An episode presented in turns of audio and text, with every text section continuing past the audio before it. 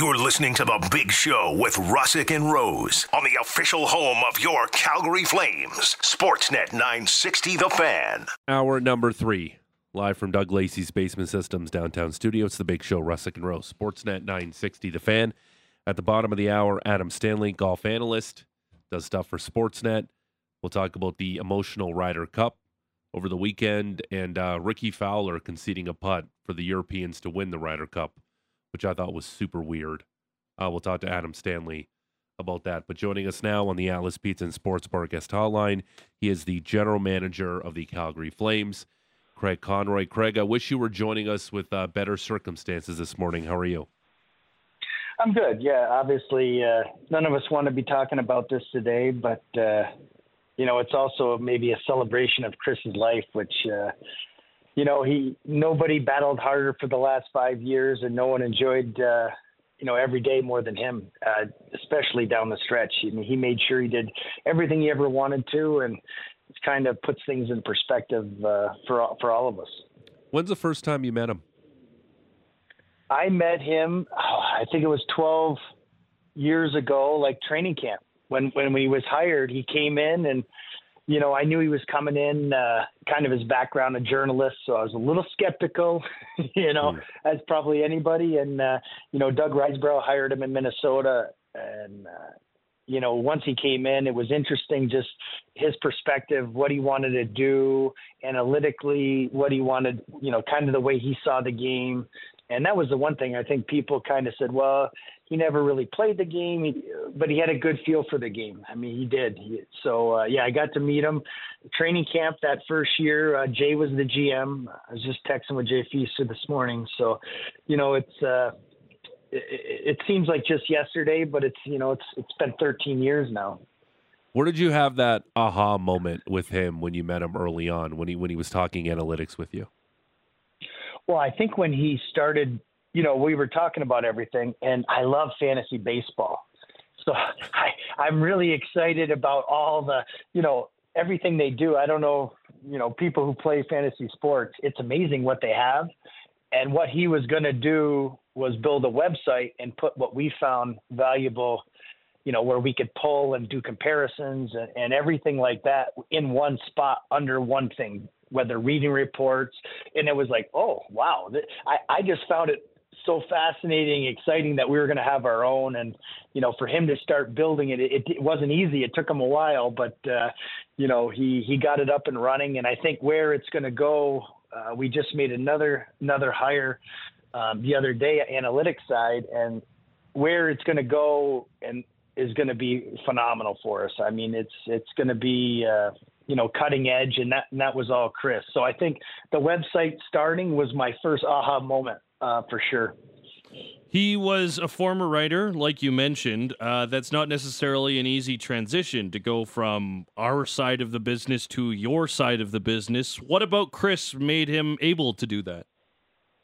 You know, I think I think the one thing is he he did have a good grasp of the game, and he knew what it took to win in the game and to be around. And I think I don't know what happened in Minnesota, but I think he had a real good uh, feeling. I mean, I think when he got here, the one thing I could give him was as a player, when you're on the bus, when you're around coaches, when to say something, when not to say something, don't laugh, don't talk.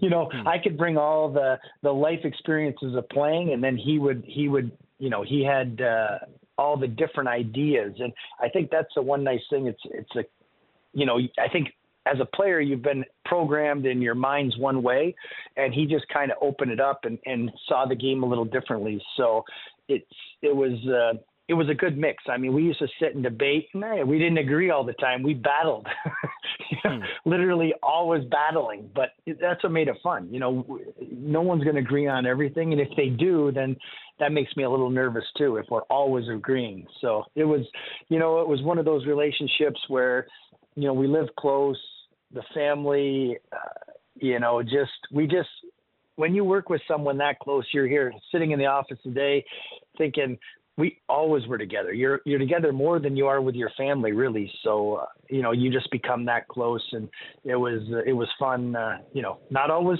not always agreeing, but we definitely uh, in the end. Usually, it was me apologizing because I'd start snapping after a while. I'm I'm curious by like how he saw or how he feels the game because that's something we always talk about. Different people see the game a little bit differently. Do you have like an example or or maybe a, a moment where something that he brought up about a player was different than the way that you were seeing something and, and made you have a little bit of a different perspective?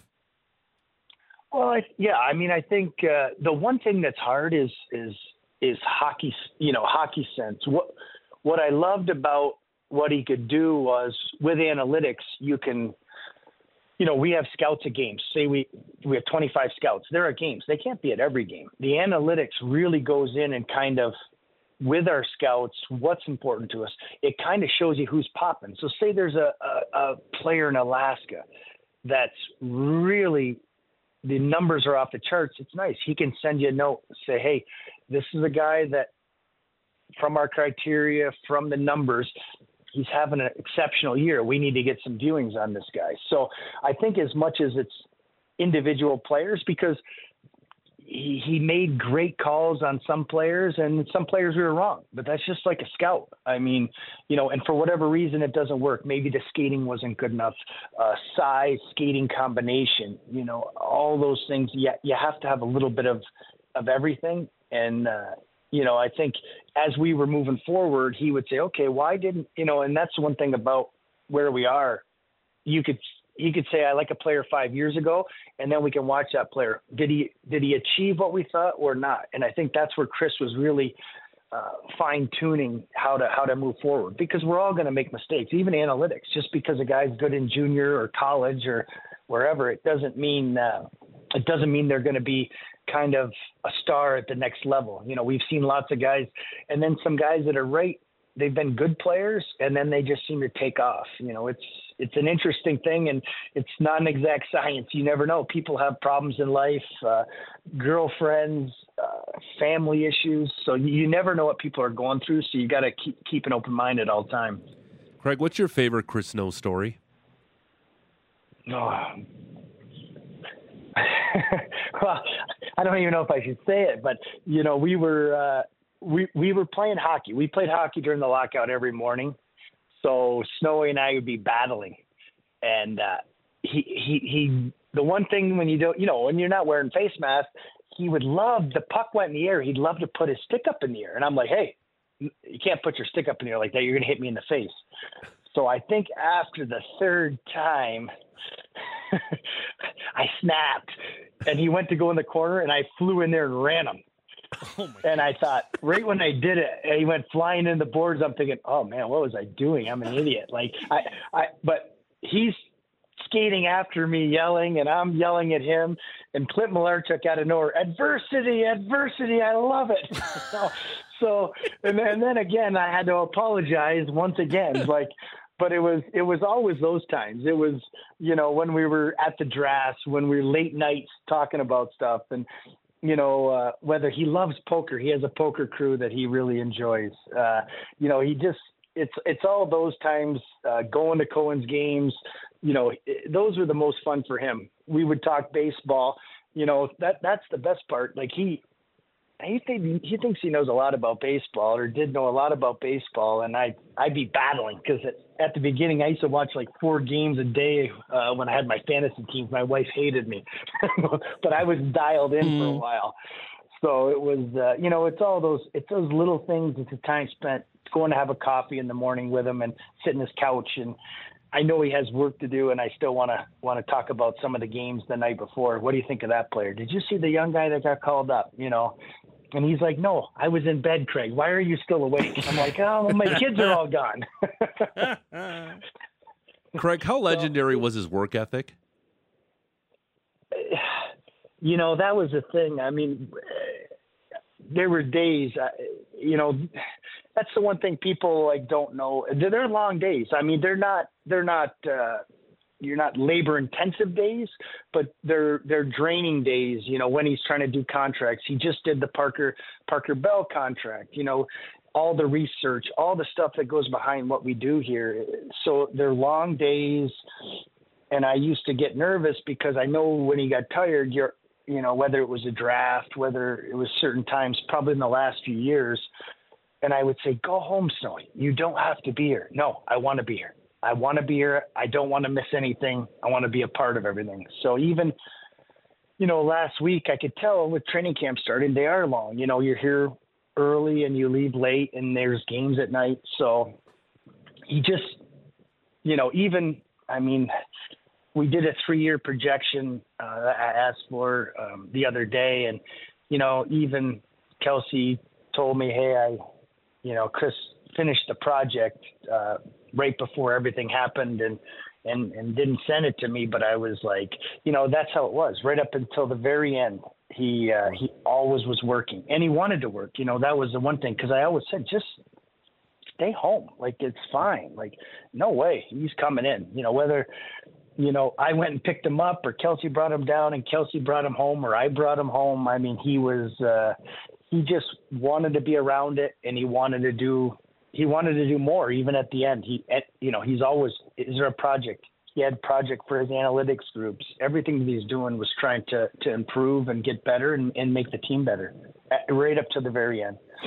Well, and and Craig, like the that's so amazing, especially understanding everything that he was doing to raise money and awareness for ALS research. Really, like even before his diagnosis, right? Like there, there, there was essentially two jobs for him.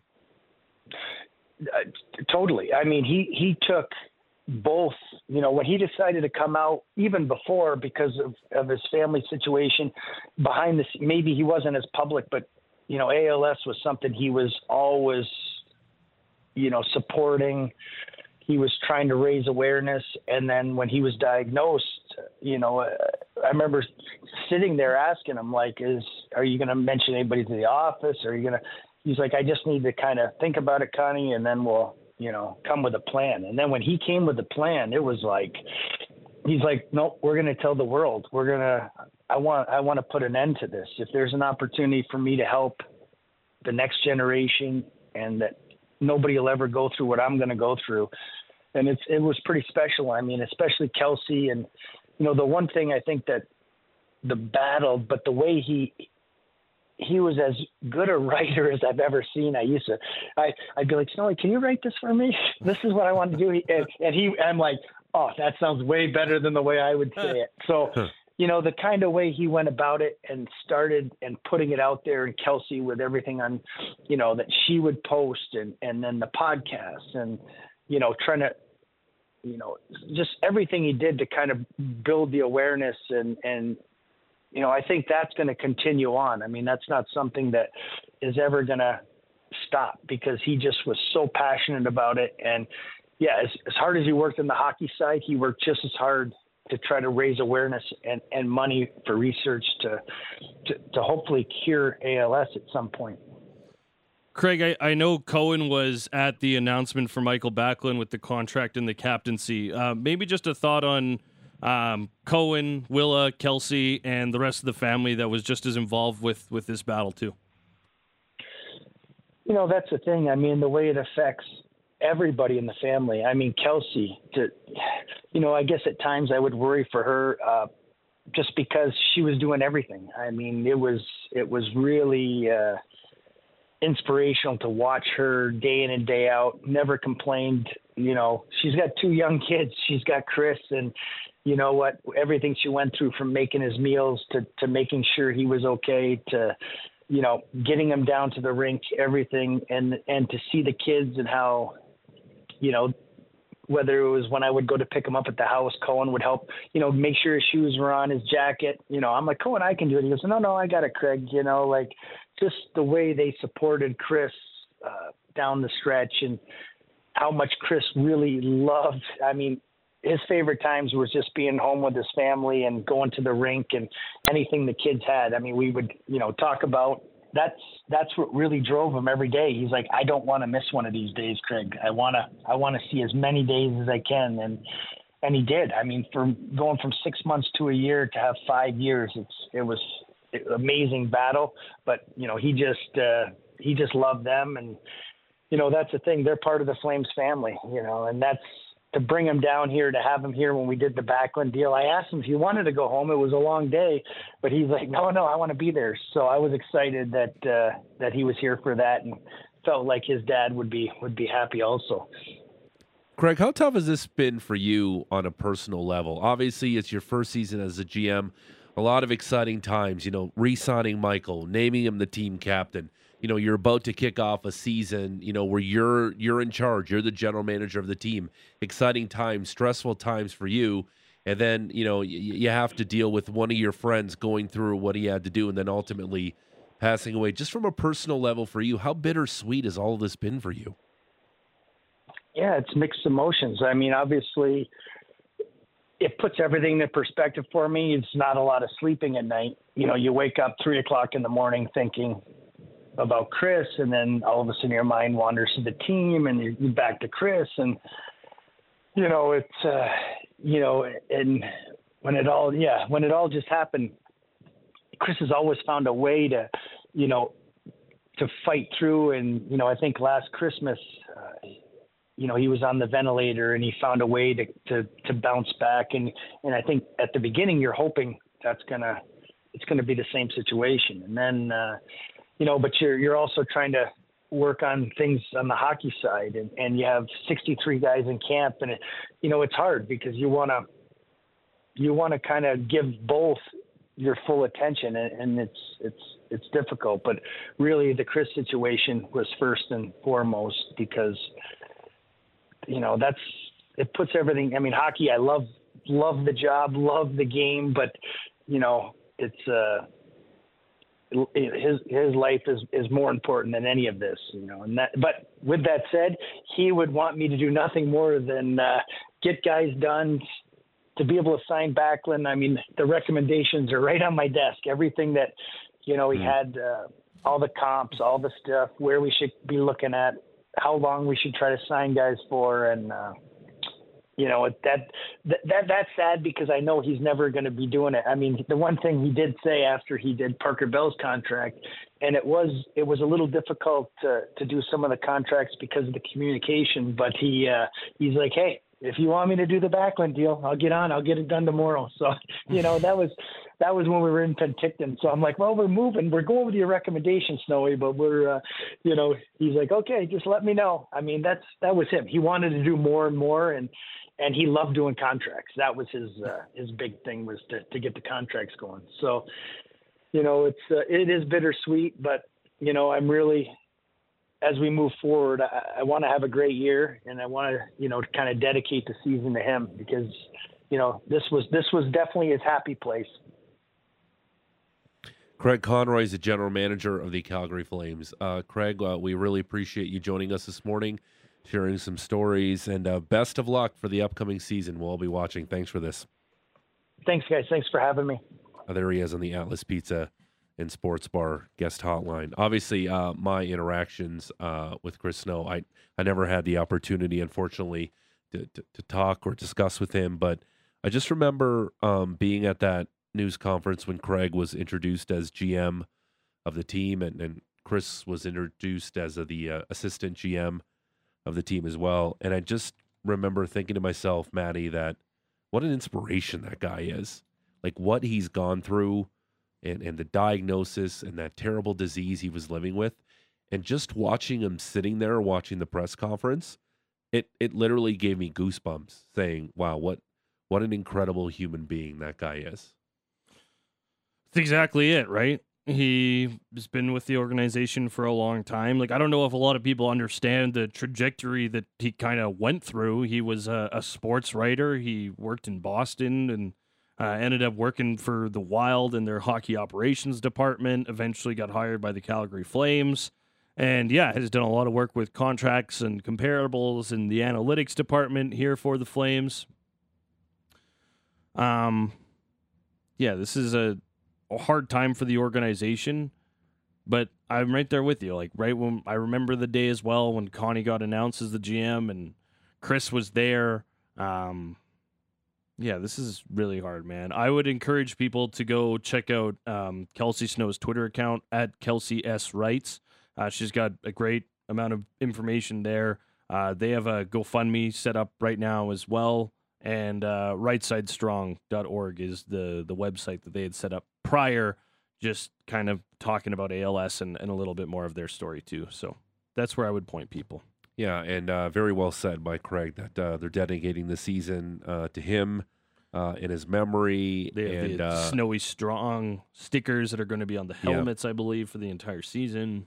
and uh, if you missed the conversation, uh, check out the podcast: Apple, Google, Spotify, Amazon, where Craig talks about how he ran him in a pickup game because that's how uh, the intensity uh, from Craig Conroy uh, takes over, uh, which was an incredible story. I warned him three times, and then I ran him in the corner. and for like not even high sticking him, for just like getting close to high sticking him too. Yeah. Also, that is just another story. I think that encapsulates how competitive Craig Conroy is. Yeah. Like when he got the GM job, and people were like, "Oh, he's too soft." That's that's just a inaccurate depiction of what Craig Conroy is. He is charismatic, Yeah, but yeah, it's a good story. It's gonna be um, it's gonna be different. You can tell just by you know, listening to that chat with Craig how vastly different things What are. a hole Like there is now in the organization. just yeah. part of your day to day life like that, right? again, um, condolences uh, from all of us here at Sportsnet 960 uh, to the Snow family, and uh, rest in peace, Chris Snow. Um, Adam Stanley, golf analyst uh, for Sportsnet. Uh, we'll talk about the Ryder Cup, and uh, we'll have a little bit of fun uh, to wrap up the show. Um, something you'd like to hear on the anniversary show uh, tomorrow. It's the big show. It's Russick and Rose, Sportsnet 960, the fan. Live from Doug Lacey's Basement Systems downtown studio, it's the big show, Russick and Rose, Sportsnet 960, the fan. Keep those texts rolling in 960, 960, name and location. Tomorrow's our one year anniversary. What do you want to hear on the show that we can dig up potentially here? There's a lot of good stuff that we've done. But there's a lot of good stuff that we've done, and I would never like to hear again because we sound like idiots doing it. So if there's something that comes to mind, please send it in. We'll try and gather it for you. Hmm. There's some Brody on the beat stuff out there. yes. Yeah, little panquakes. Panquakes, uh, the guy in the basement. Poor guy in the basement. Well, there was two guys. There was the guy who brings people to his basement. creepy basement. yeah, and then there was the And guy who there has was the, the sad light sad show. basement. The sad light Yes. show basement guy. Yeah, we should probably So grab both of those. Different, but play yeah. him uh, tomorrow. Maybe have Alex on the show tomorrow, as well instead of him uh, pranking me See if he's busy. That big his wheel. name is Randy. yeah. Um, but first, uh, the I talked Cup. to him about that. He was surprised he didn't pick up on Randy. oh, okay. Um, well, we'll discuss. We'll have him on tomorrow. Such an incredibly hard get. Um, Adam Stanley um, covers uh, golf. Does a great job covering it. Does it for Sportsnet too. Uh, Adam Stanley joining us here on the Atlas Pizza in Sports Bar guest hotline. Good morning, sir. How are you? Good morning. I'm good. Congratulations, one year. That's awesome. Just wanted to uh, Wow. say that's great. So Thank yeah, you. good for you guys. Very that's kind of you uh, to say. Um, Adam, is is Rickie Fowler conceding a putt to win the Ryder Cup the most Rickie Fowler thing ever? Uh, Rickie Fowler just can't not be the first guy to hug a winner of a tournament, and if that means conceding the entire thing, then uh, then so be it. You know, he hasn't he hasn't been on a team like this in, in a couple years, and maybe he just uh, just totally forgot the forgot the protocol. I am genuinely curious. I mean, there was so much other stuff that happened over the last, let's call it 36 hours or so on, on the U.S. side. So it, it, it does make sense that it wasn't broached, but, but genuinely, I cannot believe that nobody asked in the, in the Sunday night presser, like, uh, Rickie, uh, hello, Rick, did you know that what you did at two and a half feet, three feet was to actually give the Europeans the, the cup? I, I was flabbergasted that that question didn't come up. But yes, to answer your question, it is the most Rickie Fowler thing to ever happen, for sure. It was uh, a weekend full of all sorts of different incredible visuals. We had Scottie Scheffler bawling. We had Rory trying to fight people outside the course. We had Rory going at it with people on the course. But we also had Hatgate. What did you make of Hatgate and Patrick Cantlay going without a bucket for the uh, final couple of days? Yeah, it was uh, it, it was one of those things where I, I couldn't believe that it uh, that that was like a storyline, but then you kind of reverse back and you look at the 12 months that that has gone by in men's professional golf, and you kind of shrug your shoulders and think, well, makes total sense. Can't believe that we got to this point, but given everything else that's happened, I mean, there is a there is an actual Department of Justice investigation unfolding on the stage of men's professional golf right now. And so, you know, if we go all the way from that to you know, if somebody wants to wear a hat or not. I, I mean, I guess it, I guess it does make sense.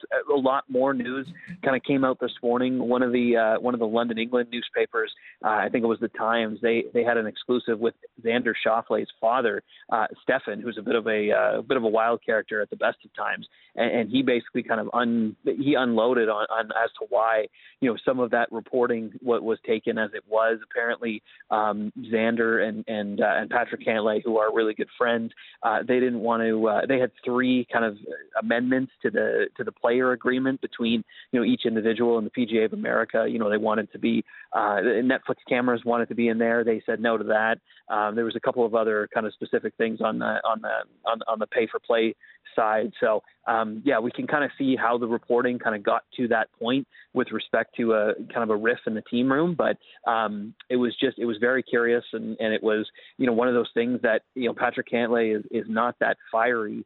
But given what had happened on Saturday afternoon, kind of outside the ropes, and you look at some of those iconic images of the entire team kind of waving their hat at him as he just kind of came back um, and, and, took it to the to, to the European side. Um, you know, it was it, it, could have been one of those all-time backfires on the European press side of things if uh, if Team USA did end up coming back on Sunday and, and winning this thing. So, are you buying that the hat was too small? I mean, I, I think the the precedent has been set. Like he didn't wear a hat at the Ryder Cup in 2021 mm. either. Um, so I, I could kind of go I could kind of go either way on the on the fitting side of things. I I mean he also said that he was getting married today, so there was like a half joke that he just wanted to even out the tan lines or something like that. So um, yeah, I mean he the the fact of the matter is he didn't wear a hat at the Ryder Cup the last time it was played either. So I, am going to tend to agree with with Cantlay on this one. Uh, where does versus a form of protest? Uh, where does he rank as maybe one of the guys that uh, a lot of guys on tour aren't maybe the biggest fan of? We know the slow play, a guy that you know doesn't have that boisterous, you know, uh, personality. Uh, where does he rank on guys who get along with him on tour? Because I'm sure this isn't helping his cause. Yeah, no, not not that high. I think he he's got that classic kind of uh, I'm the smartest guy in the room. Just ask me kind of vibe uh, sure. about him, and and that isn't uh, you know isn't isn't all that well received. I mean, I think you know he he he he's had a pretty um, tumultuous uh, to this point, like career to this point. I mean, he was a stud, absolute stud amateur. Um, nearly won as an amateur, you know, a bunch of years ago, ten years ago. Um, had had some serious, serious injuries. Uh, lost his best friend in a, in a car accident. Um, and I think I don't know if he was driving or, or if he was, you know, in in the other car. I, I don't really know 100% of what happened, but yeah, he he's had quite the journey to to get to this point. Um, and, and so there might be just a bunch of factors as to why he is how he is. But yeah, between the slow play between the between the attitude, between kind of like holding up the proceedings, if you will, at, at, at kind of this stage, and, and certainly on the PGA Tour side of things. Um, yeah, he's he's not that popular, and, and I don't think this is going to help matters. It's ridiculous to have a wedding the day after participating in the Ryder Cup, right? Like I've never been married, but I've filmed weddings before. Like this is this is flat out preposterous. Who gets who gets married on a Monday? Come on. Who gets married on a Monday? Who gets married with like a full weekend of events before? Like that is ridiculous yeah. to me. I mean, he saved money on uh, on his flight to Rome because you know the PGA of America paid for it. So maybe maybe that's it. Um, you know, all the, I guess his, his his buddies in air quotes, the rest of the U.S. team, they were already over there. So why not have the why not have the wedding in Rome instead? But uh, what was the word you used? Preposterous? Yeah, I would say that that is one hundred percent a, a, a ter- this was a terrible idea. Like there is a certain sense of I don't know the word that I'm looking for, but he wears a Goldman Sachs hat when he's on tour, and now he's pinching pennies by getting married on a Monday. Like, come on now, yeah. those don't make sense. Yeah. and he was the one that wanted uh, wanted to get paid to play in the Ryder Cup as well. It's a it was an odd it was an odd scene for sure. What did you make but that, a? That, uh, Xander Schauffele's dad. He was the he was the one who also trotted that out and then the reporters had to ask Patrick to confirm if he was getting married uh, today or not. So yeah, Xander Schauffele's dad, Stefan, true wild card. Uh, what did you make of the weekend for Rory or the weekend for Joe LaCava? You can go either way. you know, I think the quickly on Joe because I probably have more to say about Rory. I mean, Joe LaCava has been you know a caddy for the best players in the world for you know three decades, if not more. I mean, you don't get on the bag of Tiger for as long as he has been, you know, without being, you know, the best of the best. Fred Couples, he was on that bag for a long time too. Like Joe, Joe knows what it is to be a caddy on the highest level. So I, I would have an inkling, and, and based on some of the tweets that I've seen from, you know, other caddies on tour at that top tier level, there was probably something, whether it was you know a fan just kind of getting under his skin, or, or just the afternoon, you know, being turned up to eleven or something like that, that that prompted you know Joe to to do this. And and you know what? Maybe he was just standing up for his man you know is and, and that might be part of it. As a caddy you know rule number one you look out for your guy. And and maybe that was you know maybe that was something that that kind of prompted this particular thing. Because i don't think that joe you know as a as a person you know would would do this without something kind of sparking him to get there. On the other side of it, Rory, I mean, we saw a wide spectrum of Rory McIlroys this week. We saw, you know, kind of the crying Rory, we saw the emotional Rory, we saw the angry Rory, we saw the funny Rory, we got the very very drunk Rory as well last last night. Uh, but then we saw what we're used to, the very very good golfer Rory. I mean, Rory has never in his career had a better Ryder Cup than you know these last couple days, and I think he he felt internally he had something to prove after playing so poorly at Whistling Straits. You know, came came out, got the most points on the European side. Um, you know, was the spark plug, was one of the guys who had to be a leader, and and 100% was. And, and I just thought it was an, an incredibly impressive output from Rory uh, this past weekend. Uh, who do you like more, Tyrrell Hatton or Shane Lowry, uh, Adam? you know, I feel like I feel like Tyrrell would you know, be the one to kind of have so much fun at a bar, but then get into a fight at the end of the night. right. Whereas Shane would have so much fun at the at the bar and then kind of like break up the fight. So I would rather be, uh, and I think Shane's a little bit bigger, so I think I'd rather Yeah. party with Mm. Shane. But you know, those those two guys just definitely look to be all, all, all timers. And uh, yeah, I think Shane, I think Shane had maybe a bit of a coming out party this past weekend because he played really well at Whistling Straits, uh, but obviously they lost. But then this weekend, you know, he played really well, and he was just he was just hilarious. He's just one of those guys where it's like, yeah, I would love to be this guy's friend for sure. Um, just uh, piggybacking on uh, Viktor Hovland's season. Obviously, he was fantastic again this week for the Ryder Cup. Would you be surprised if this guy is a major champion next year? No, not not in the slightest. I mean, you look at uh, okay, fine, recency bias maybe. Won the last two tournaments on the PGA Tour season. Those were whatever it was a month ago, and it's like, oh yeah, obviously we're going to roll that into next year. But you look at the body of work, the full on 12 months. Didn't miss a cut. Um, he knew where it was that he needed to improve. I think his ball striking has always been world class. I think he's been in the top 10 in that strokes gained ball striking stats uh, or the collection of them over the last number of years. But, you know, knew that he struggled in the short game. And I think strokes gained around the green. Uh, I had read this somewhere else um, at the beginning of the week. You know, he catapulted himself from kind of that mid 50s range into that top 10 range as well. And now all of a sudden, um, he's beaten the best players in the world.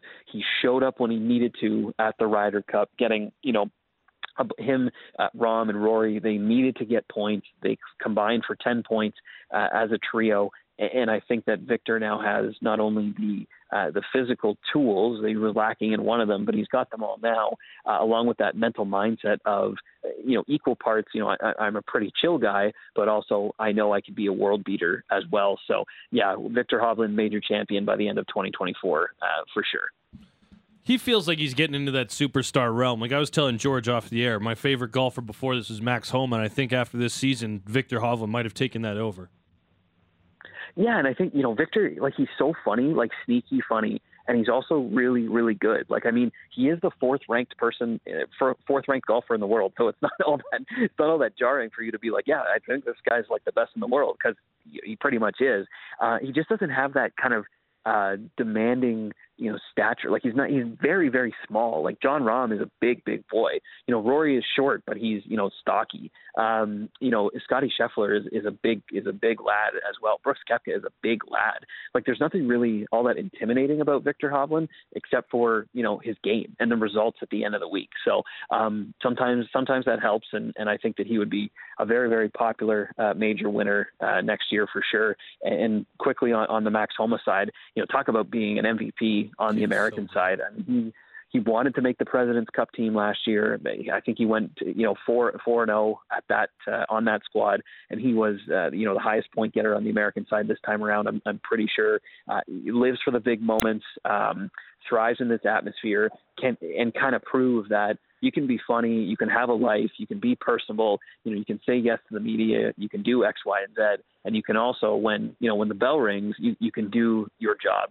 And, and I think that Max Homa just became, you know, if he wasn't already one of the most popular guys, he definitely kind of transcended, you know, some of the golfing stuff and, and, and really kind of made an impact this past weekend for sure. I have to ask you about Scottie Scheffler crying it up after getting smoked nine and seven. What were you thinking?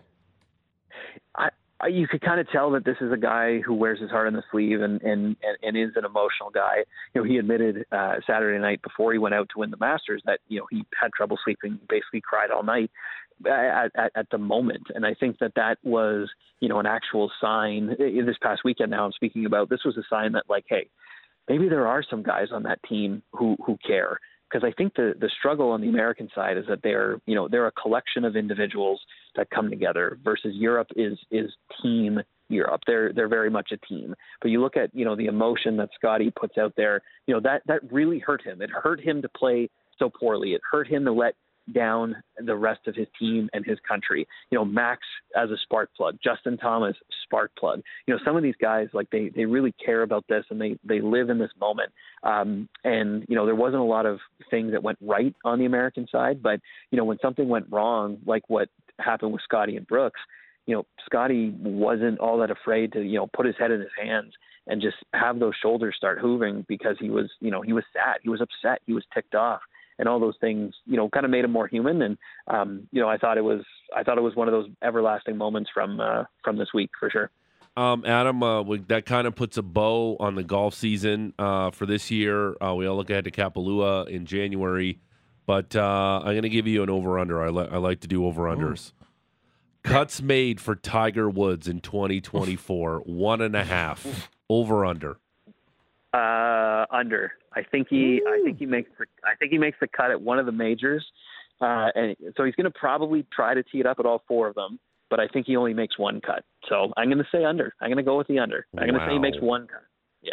And that'll be the Masters he makes the cut at, right? I, I, that's kind of what I was leaning towards. But yeah, I would. I would say. I would say that's probably what's going to happen next year. And uh, sneakily, what's the story we should keep an eye on in 2024 in golf? Mm.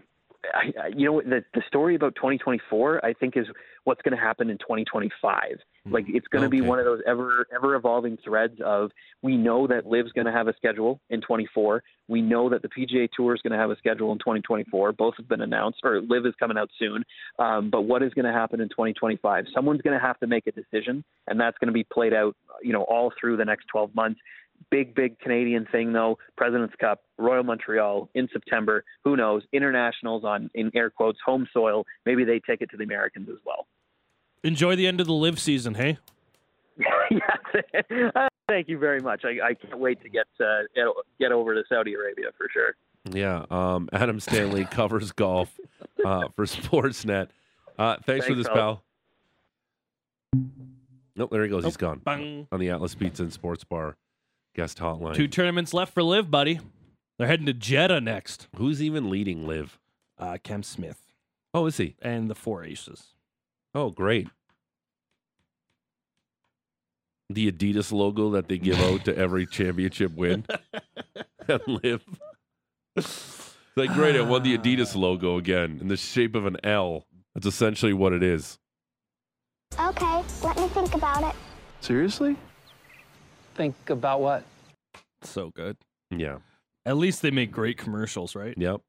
Mm-hmm. Um, Brooks, nobody cared that he was on LIV. Brooks gets along with everybody, so that was cool. Yeah, he he was there. Like this was maybe the least I noticed Brooks Koepka at a like big golf weekend since all season long. I would Yeah. say because he was actually like in the mix for all the majors this year. Didn't notice him once this week. The, And- the only notable thing is he was part of that duo that got smoked. Him and Scheffler. And for people who don't like golf because it has an air of elitism, Mm-hmm. like Patrick Cantlay screams that. Yes. Like, oh, I don't want to wear the hat. I'm not getting paid. And he, the Mhm. dude wears a Goldman Sachs hat. Like, come Yeah. on, man. Yeah, he's not necessarily the the everyman. No. That's more of the, Yes. The Patrick Lowrys, Cantlay. the Lowrys, the Hattons, the uh, uh, Joel, Harry Higgs. J- Joel Dahmen. Harry Higgs, Uh, Higgs is a good one. Huh, who else especially because just he's like- sponsored by Dude Wipes. Yeah, that's a hell. It's of my a- favorite. Guy gets sweaty out there. Um, one and a half cuts You for don't have to Tiger tell Woods. me, sir. Uh yeah, yeah. I- Under? I, like the under. I don't know. Ooh, Okay. Like every time you see a video, it's like, look at Tiger Woods is walking, and you're like, that's a pretty serious limp still. Yeah. Like, what are we talking about here? Yeah. Walking 18, four days straight, and making the cut. Yeah. I guess they only have to do it for two days to make the cut, like he did this year. But I think he makes the cut at the Masters, though. yeah, one's a good number. Yeah. If you had said yes or no on does he make a cut, No chance of the U.S. Open, though.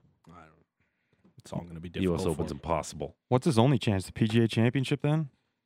If he Uh, I was going think, to make I a think if he cut? actually played uh, the Open Championship, he could work his way around. He knows how to play links golf. could probably do it. You see, we got the roster for the Flames game tonight. Oh, sure. What do you got for us? Uh, pretty veteran roster for the last home game of the season. Uh, based on lines at practice yesterday, I'm going to guess it looks like this. Lindholm centering Huberdeau and Mangiapane, Kadri centering Ruzicka and Dubé, Backlund between Sharangovich and Coronato, and then some combination of Coleman, Hunt, and Schwindt as the fourth line. Uh, they've also got eight defensemen listed: An- Andersson, Hanifin, Zadorov, Weegar, Oesterle, Tanev, uh, Sol- Solovyov, and DeSimone, Markstrom, and Wolf as the netminders. Okay, uh, we'll have it for you tonight on uh, Sportsnet 960. Uh, just three more to go. Six Let's o'clock pregame. Let's go.